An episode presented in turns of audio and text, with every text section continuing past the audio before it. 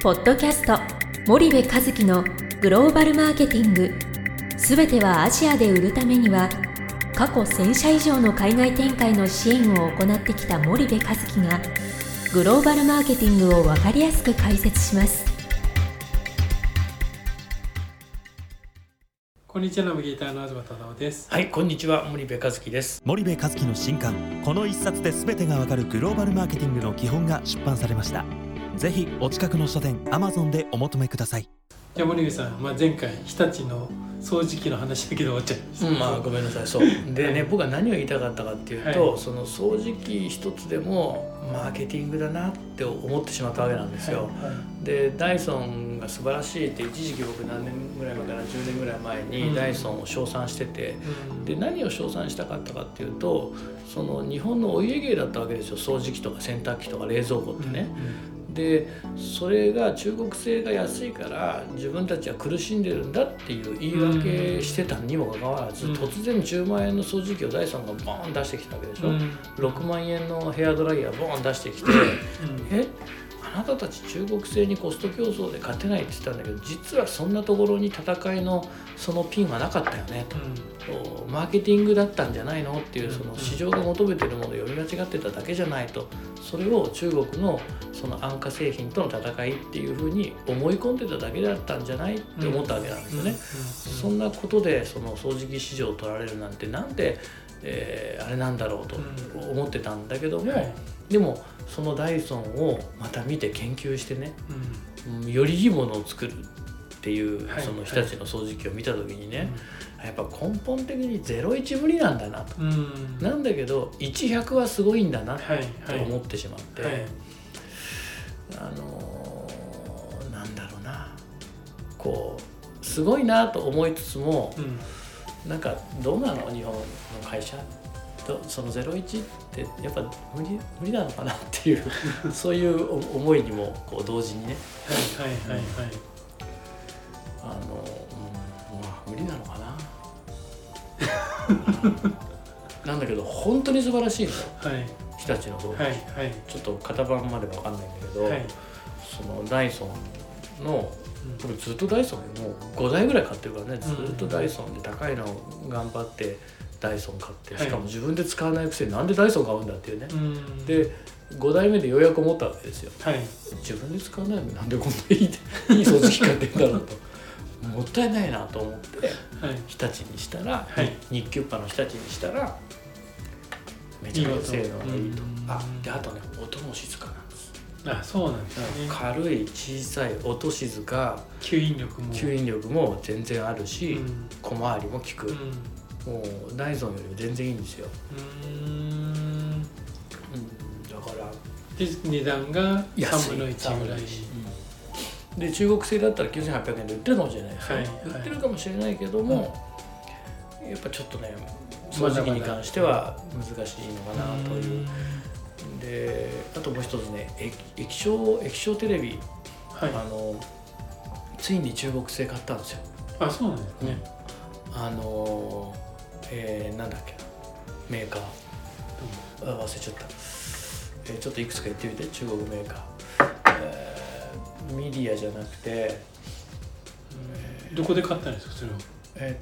ネットで Amazon で65インチ 6万9,000円、めちゃめちゃ安いでしょいや僕ね、65インチ 69,000円で Amazon で、でも69,000円でもう嘘でしょこんなのと思って、で台が15,000円のやつ買って、台なくてもいいんだけどね、もうね、でも届いてめちゃめちゃ写りいいからね、僕のこのソニー何なんだろうと思って。じゃあもともとはソニーを使って、65インチのソニー60万円、当時ね、だってもう何年も前からですね。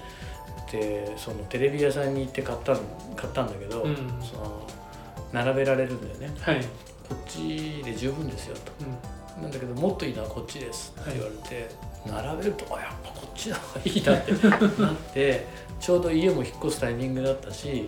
なんかよりいい方が後で後悔しないのかなとか思ってそれ買ったんだけど、もうね、ほんとバカだよね。その65インチってこんないいんだと思って、はい、でね結局ね機能ってそんなもんなんですよ。数年したらすぐ追いついて抜かれちゃうじゃないですか、はいはい。でそうするとそれでも65万円出したいっていうことは、うん、ソニーじゃなきゃいけない圧倒的な理由が欲しいわけですよ、はいはい。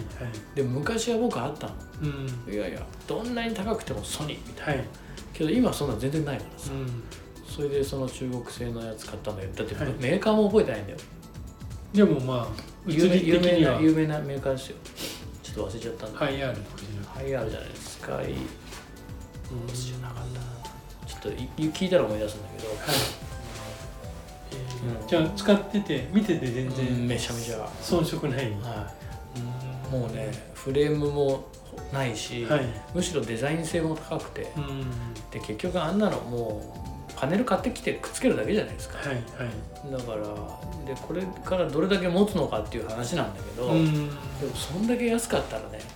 もう全然いいよねって思ってて10個買います、うん、でコストコとかに行ってもね入り口のとこ行くとねすごい安いテレビいっぱい置いてあるの、はい、だからねやっぱねでもうそもそもそんなテレビよりも中でネットフリックスのどのコンテンツ見ようかとかね、はいはいはい、ディズニーのどれ子供に見せようかとか、うん、もうそういうことしか考えてないから、うん、テレビなんかどうでもいいんですよね、うん、でなんでそうなったかって子供がいるっていうこともあるんだよね。ソニーに対する愛情が減ったっていうことは、うんソニーから発信されるその魅力が僕に届きにくくなったってこともあるんだけども、子供ができてテレビ舐めるんですよ。そのべちょべちょっつって、はいはいはい、で指で触ったりとか、はい、でテレビ消したらなんか子供のこの触ったのがブチョって、はい、で最初は気にして拭いてたんだけど、はい、もう全然拭かなくなっちゃったから、うん、ちょっとだいぶ時間過ぎちゃったね。大丈夫。そういうこともあって、まあ、買ったんだけどね中国製いいですよ。わかりました、はい、じゃあ今日ここまでにしたいと思います、はい、森部さんありがとうございました。ちょっとねマーケティングのねまとめ言わなかったけど、まあ、最後に、まあはい、次回、はいはい、すいませんありがとうございました、はい、本日のポッドキャストはいかがでしたか。番組では森部和樹へのご質問をお待ちしております。皆様からのご質問は番組を通じ匿名でお答えさせていただきます。podcast@spydergrp.com podcast@spidergrp.com までたくさんのご質問をお待ちしております。それではまた次回お目にかかりましょう。ポッドキャスト森部和樹のグローバルマーケティング。この番組はスパイダーイニシアティブ株式会社の提供によりお送りいたしました。